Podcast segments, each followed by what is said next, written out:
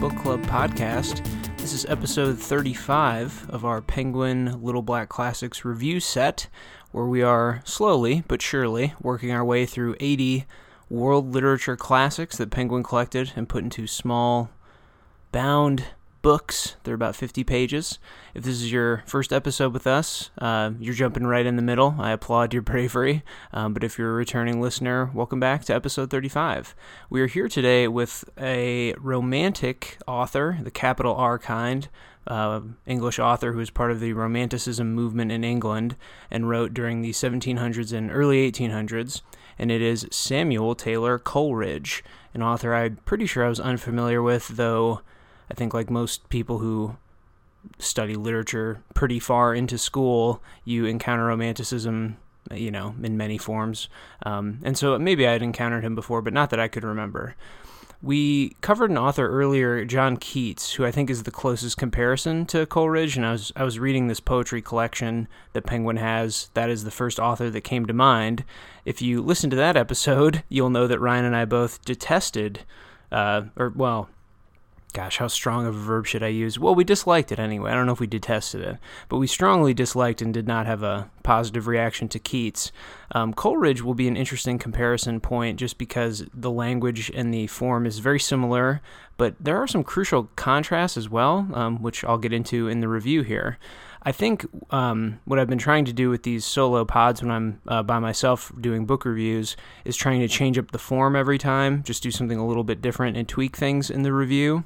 And today, what I'm going to be doing is basically a rhetorical analysis, think uh, high school style, or maybe if you're being more generous to me, college style, of one of the poems that are in this collection. There are about 20 of them, and I'm just going to be breaking down one of the poems. I think the reason for this, or the reason I think this will be best, is pretty simple. These are dense poems, and I think to give you the best sense of whether or not you'd want to pursue reading some Coleridge would be just to dive in deep and say, this is what it will be like to read it, this is what the language is like, and this is how approachable it will be. So, if you're a super long time listener of our show, you might know that we used to do book club episodes. Um, that was before we started the Penguin journey we're on. But those book club episodes were total breakdowns. They were analytical. They weren't just review and recommend. They were, you know, more con- thoughtful considerations of the entire work. And this will feel probably more like that. It's going to be, you know, of the poem in or in the poem I've selected. I'm going to be looking through all of the elements that I can think of that, that truly matter. I'll be analyzing different things, the language, the form, stuff like that. And so it might remind you of that sort of style of book review. Um, and I, again, think that in this kind of poetry, it almost demands it. And I think it'll just be better for you, the listener, to know, you know, whether Coleridge would be something that would intrigue you or would put you right to sleep. I think both are equally possible depending on your mindset going in. At the end of the episode, I will still do a review, a traditional, you know, numbered review, and I'll kind of give a summation of what I think of the collection here and what I think of Coleridge. Um, but I think, again, doing a deep dive is going to be better just all around. Before we begin, then, a couple of just logistical things. I would highly recommend you read the poem before we start. Um, it would, you know, if you did a, a, quick, almost skim kind of read, I'm sure it would take under 10 minutes to read it. it. It's an eight stanza poem, and some are a little longer, but we're not talking about a huge investment of time. And I think just based on the kind of discussion I'm about to have, that would probably be best. It would make the most sense, but I'll try and make the points clear even if you have not read it. You can easily Google the title though. So the title of this collection is taken from a poem. Um, the title is Well, They Are Gone and Here Must I Remain. Kind of an intriguing title. I liked it. Um, that is not the poem or from the poem that I chose to read, though. The poem that I chose is called Fears in Solitude. Um, kind of a grim title, and we'll see if that pays off thematically in the actual context of the poem itself. Um, so, again, Fears in Solitude is the name of the poem. You can find it online. I Googled the name and found it at poemhunter.com, a website that I frequently use when I was a teacher as well. I did not check the um, not not that it would need to be translated, but I didn't check to see if the language lined up perfectly. I just glanced at a couple of the lines and phrases, and it seemed fine. It seemed accurate. So again, "Fears and Solitude" is the name of the Coleridge poem. You can find it on Poem Hunter, and if you're going to commit to listening all the way through this one, why not give that a 10 minute listen and then come back, or 10 minute read rather, and then come back and give us a listen? with all that said, let's delay no longer and get right to the romantic poetry of Coleridge. So, first, I'll start with some basics it's an eight stanza poem, and the length of those or the lengths of those stanzas are uh, various, so there's no consistency to that. Nor is there end rhyming consistency. That's not something that he relies on in this style, which, um, again, if you listen to the Keats, that's one thing that just really breaks me down if I have to read a long form poem. If it has rhyming at the end lines, I just, my mind just starts to slowly melt. I, I do not enjoy reading poetry like that. Um, and so this does not have that tick to it, which, you know, I appreciated right away.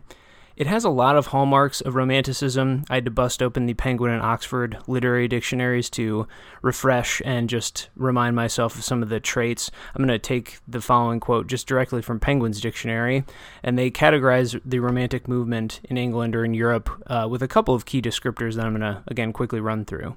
One of them is that there is an A, increasing interest in nature and in the natural, primitive, and uncivilized way of life, which uh, definitely is consistent throughout this. There's a lot of marveling at nature and a lot of interpreting symbolic beauty and sort of relating that to his own human experience. So that we can check that box off. There will be B, a growing interest in scenery, especially in the more untamed and disorderly manifestations, also true. I think he spends you know, the narrator of the poem, if we interpret it to be him, spends time in a hill or I think maybe in a grove at some point in this poem, and they're sort of observing what England uh, looks like and the beauty or lack of beauty it might have. There's also C, an association of human moods with the moods of nature, and thus a subjective feeling for it and interpretation of it. Again, also true, covered that. There is also D, a considerable emphasis on natural religion extremely potent here. He it's a Christian poem through and through, explicitly too, not even inferentially. And so I'm not sure how much of the rest of Romanticism was tied up in Christianity. According to again the Penguin Literary Dictionary, a lot of it was. Uh, many critics have called it a actual Christian movement or a religious movement to a degree. That certainly will come through when I start talking about this. And then G, a tendency to exalt the individual and his needs, an emphasis on the need for a freer and more personal expression. And so I think that'll come up too, though this has some societal questions and implications in this poem as well. So, what's the poem about then? What does it begin with? What does it end with? What's the situation? Well, the situation of this poem is that he is afraid, the narrator, again, who I think we can pretty safely interpret to be Coleridge himself, is afraid of an invasion of Britain or England, eh, or he's afraid of a war coming to the English shores. And so the poem is a lot of him allaying his kind of fears and describing the concerns he has about potentially going to war. The first stanza, and as you read it, or if you read it, it will immediately strike you as just a total bombardment, to borrow some more language, of nature imagery and language. It, it will essentially envelop you in this beautiful scene. And again, when we think about the definition of romanticism that was just given, it's certainly hitting that purpose. It's very subjective, it's very engrossing, and it's it's almost calming, which I think plays up uh, with sort of a, as a juxtaposition or contrast in stanza two. A couple of quotes in stanza one jump out to me. It's got this universality about it when he says, Oh, 'tis a quiet spirit healing nook, which all methinks would love. And there's also this recurring lark, uh, a bird that comes up later in the poem too, and of that lark he says, Here he might lie on fern or withered heath, while from the singing lark that sings unseen the minstrelsy that solitude loves best, and from the sun and from the breezy air sweet influences trembled over his frame. The sincerity there and the sort of I, I, I pictured this um, poet or narrator just constantly trembling with uh, with his emotions, just sheerly overwhelmed by the beauty of nature and his own reflections. And I think though that might be a bit of an exaggerative image to have in mind. Some of the language does come across that way, and so the trembling over the frame, um, I'm interpreting you know, pretty pretty literally. Um, and though you know the lark, I guess, might also be trembling and so I think the purpose of stanza one or the, the, structural intent of it seems to me to be just to set up such a, again, a jarring contrast when you jump into stanza two, which begins with the lines, My God, it is a melancholy thing for such a man who would full fain preserve his soul in calmness, and yet perforce must feel for all his human brethren, oh my God. These kind of calls out almost chants to, to God for salvation or for help or assistance. Again, mark it immediately as a religious poem, and then specifically, you can tell it's a Christian one later. There's references to Jesus' sacrifice on the cross and forgiveness of sins and all that. And I think it also just sort of undercuts the groundwork laid in stanza one, though he will revisit nature later and it becomes, it sort of has a deeper meaning. I think this immediately presents the poem as, uh, you know, an interesting work at the very least. Again, you might not enjoy reading it, you might not like the experience and the language, but at least it, it takes an idea and then tries to present a complication to that idea pretty quickly which I appreciate. It's, you know, one of the basic literary drives that can keep something interesting. To return, though, to just this idea of nature and this almost motif of nature in the poem, as I tried to outline at the beginning, Romanticism treated with nature in a pretty crucial way is an essential aspect of analyzing those texts. But I think the nature in this is, is foundational, and to me, it is a salvation aspect. It's kind of a he's crying out to it for help. He sees kind of the beauty and savior aspect of nature. It, it feels like an angelic, and that's a quote, um, aspect in the poem. At some point, he talks about how on page 14, quote, boys and girls and women that would groan to see a child pluff an insect's leg all read of war, the best amusement for our morning meal. And not only does that have a very, I think, pretty clear irony to it, just the implication or the drawing in of that image with the insect is showing that you, you can't defile nature, that the defilement of nature can be made equivalent to or sort of associated with other human acts of just of murder and, and sort of immoral behavior, going to war. And this is consistent throughout. Again, the nature imagery kind of underscores this the whole way. Perhaps fittingly, the ending also draws upon a lot of nature imagery, and it sort of then stands as a bookend, right? The beginning has a lot of nature imagery. You're welcomed into the poem that way, and then you exit that way too. The ending begins by saying, But now the gentle dewfall sends abroad the fruit like perfume of the golden furze. The light has left the summit of the hill, though still a sunny gleam lies beautiful aslant in the ivied beacon. Just a, you know, a pretty gorgeous image by itself. I like the ivied beacon description. That feels very English castle or very European castle like to me. Maybe that's my own bias showing up. Um, but I think it's it's sort of a dis, um, almost a reascent. You know, if we if we start at this place of this calm, sort of sensational or saved spot in nature, and then we just have to descend throughout most of the poem into these bleak descriptions of war, and we have these harsh contrasts. It's fitting again then for us to kind of peek our heads up again at the end, and for Coleridge to draw us back and sort of remind us of the saving grace of nature and sort of the peace that it can provide and the uh, warmth, I don't know, basic connection that it can provide to us. If you just examine the last line, too, it says, And grateful that by nature's quietness and solitary musings all my heart is softened and made worthy to indulge love and the thoughts that yearn for humankind. Which is probably the clearest message of them all, and so of course it's fitting that it's the final lines, but it is again relying on relying upon nature to be a sort of salve for human emotions or a salve for human destruction. Things that can tear us apart can be mended with nature. Certainly a romantic, again, capital R literary movement romantic notion, uh, and fits in well with the, the description that Penguin provided in their literary dictionary.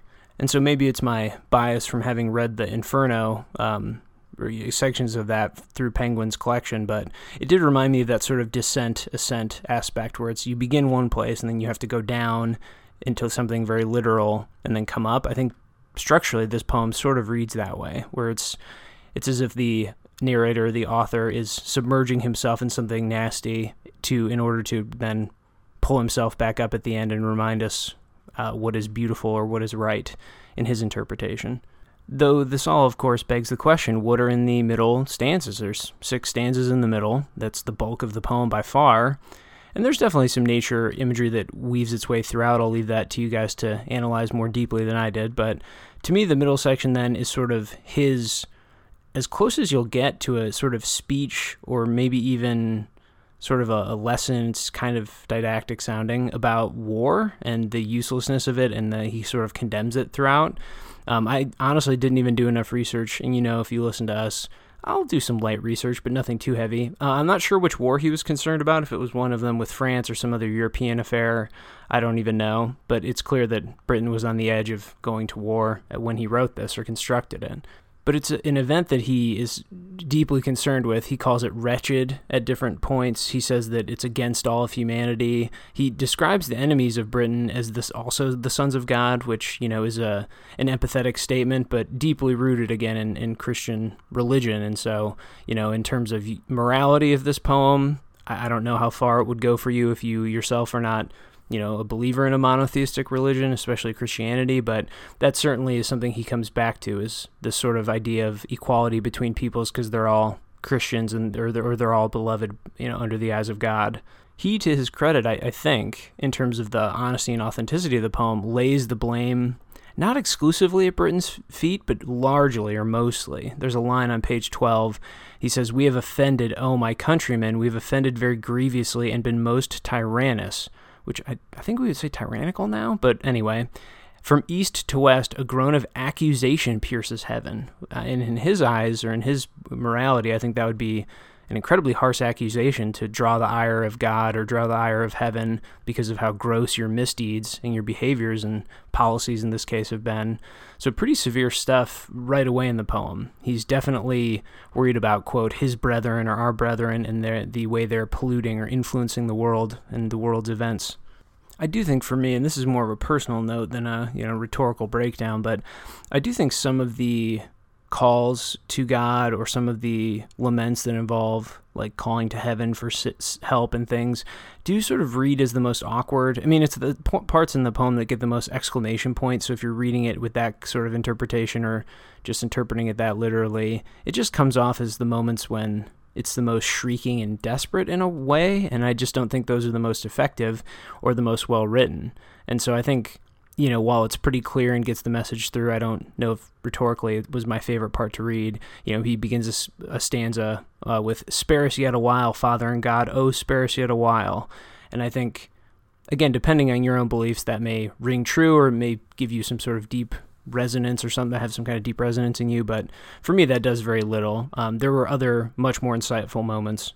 And I think for me, those moments are his insights into warfare and the sort of destructive nature of it in multiple ways, not just the literal way. Um, and then also some insights about how humans who are not in wars perceive them and talk about them and treat with them. This is pretty remarkably insightful stuff, I think, and some of his best writing throughout the poem. One phrase that struck me just immediately was how when you're sort of reading correspondence of war, it says that they're you know enjoying the, in the bre- while they're like eating breakfast, they're enjoying the updates in the newspapers, and it says there's technical victories and defeats, and all our dainty terms for fratricide, terms which we trundle smoothly over our tongues like mere abstractions, empty sounds to which we join no feeling and attach no form. I think dainty terms for fratricide is in itself just a a perfect like critique of juxtaposition and language there. It's such a setup and then push down with the you know dainty fratricide is like I don't know. It's such an oxymoron I never thought I'd encounter. And the trundle smoothly over our tongues is is itself kind of a contradiction. And I think those lines are just I don't know just perfectly stated. It's sort of displays the jumbling nature of war correspondence. There's no, almost no language to do it justice. And so you're just left describing these, quote, like bloody deeds in very abstract ways or in ways that just feel forced or just removed, and you'll never really capture it. This, I think, thematically too, is one of his better or more interesting concerns in the poem, which is just what do you do with the generations who have never been at war, or what do you do with people who will never themselves see combat or see conflict?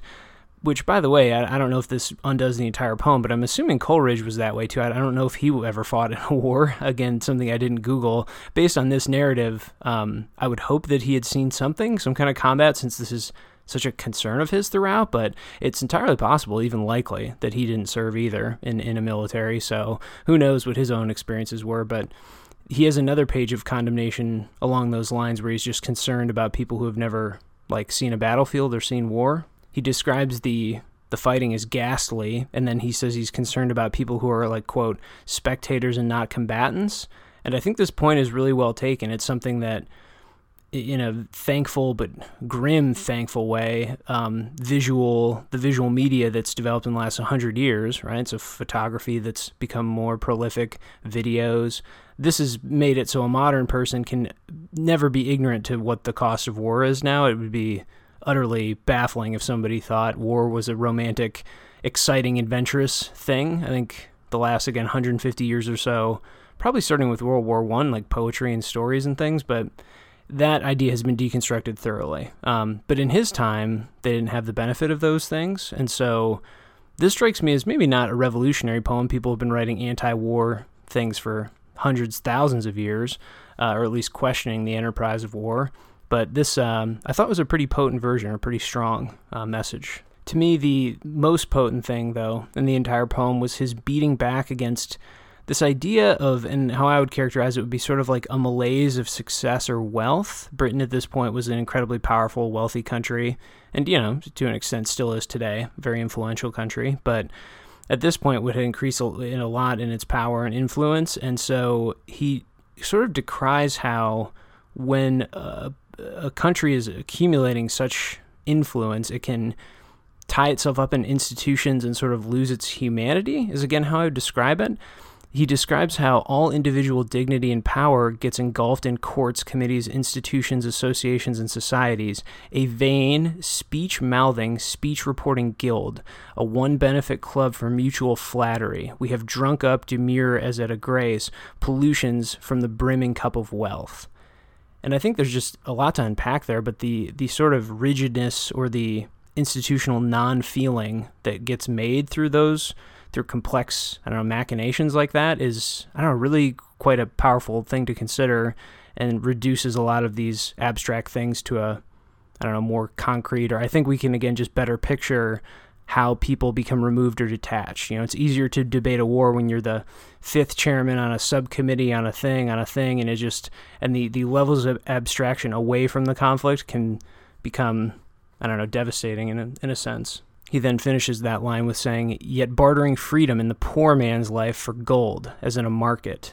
And this is a this is a criticism that our current sort of military construct is going through too. It's you know we have a volunteer military in the United States in 2020, and it's I think just blatant to anyone who pays attention that our military is largely made up of people from low income backgrounds who are seeking just an opportunity. Maybe they wanted maybe they just needed a purpose, but it could be something like they needed money, they wanted something financially safe, they wanted to do something structured after high school or maybe even after college.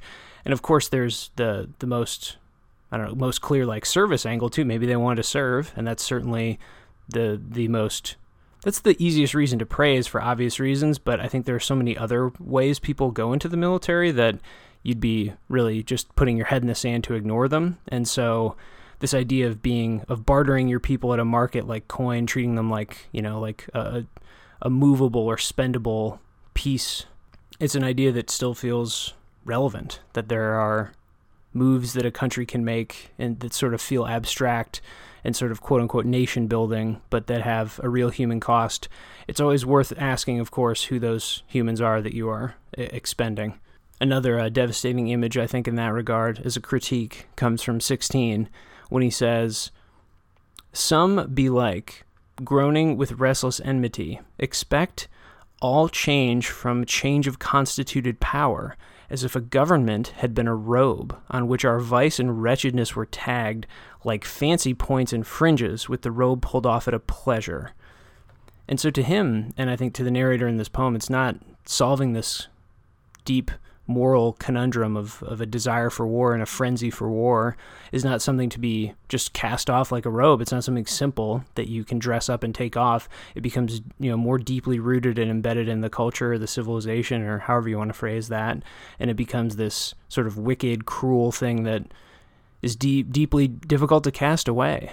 You know, on the next page, he calls it mad idolatry. And I guess what you're idolizing there isn't a person, but an idea or a concept, or in this case, almost like a, a bloody frenzy, which is a frightening notion. I think the final thought I'll have on this rhetorically is on page 17, which for me is the last page before the poem ends.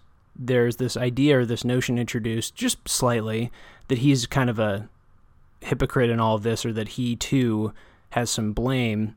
And he says on page 17, there lives nor form nor feeling in my soul unborrowed from my country. And I think the generous way to interpret that is you know, hey, Britain, you have endowed me with all this love and these feelings of appreciation for humanity and I and I'm deeply caring. And so recognize that and use it and we can you know not get into this conflict. The other way of course would be to say the other interpretation less generous would be to say everything you've just said was a fraud. I mean everything you know who knows if you're saying sincere things perhaps you're overcome with bloodlust as well and you just you know want to to fake it or that you are you you have no right to critique when you are of the same you know, ilk or of the same type. I think I'm going to be, just based on the rest of the poem, a little generous in interpreting that. I think he's just trying to appeal to their better quote unquote characteristics. I think that would be sort of the simplest way to phrase it for him.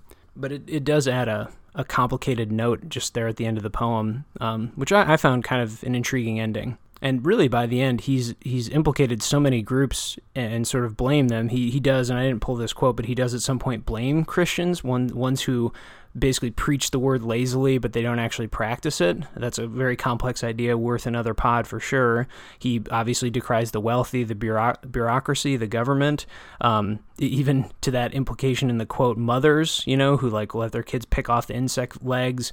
It's sort of a, a wide ranging poem of, of condemnation for people who are content with war to wrap up or put a bow on it, I found it a really fascinating reread. Um, I quite enjoyed analyzing it, breaking it down.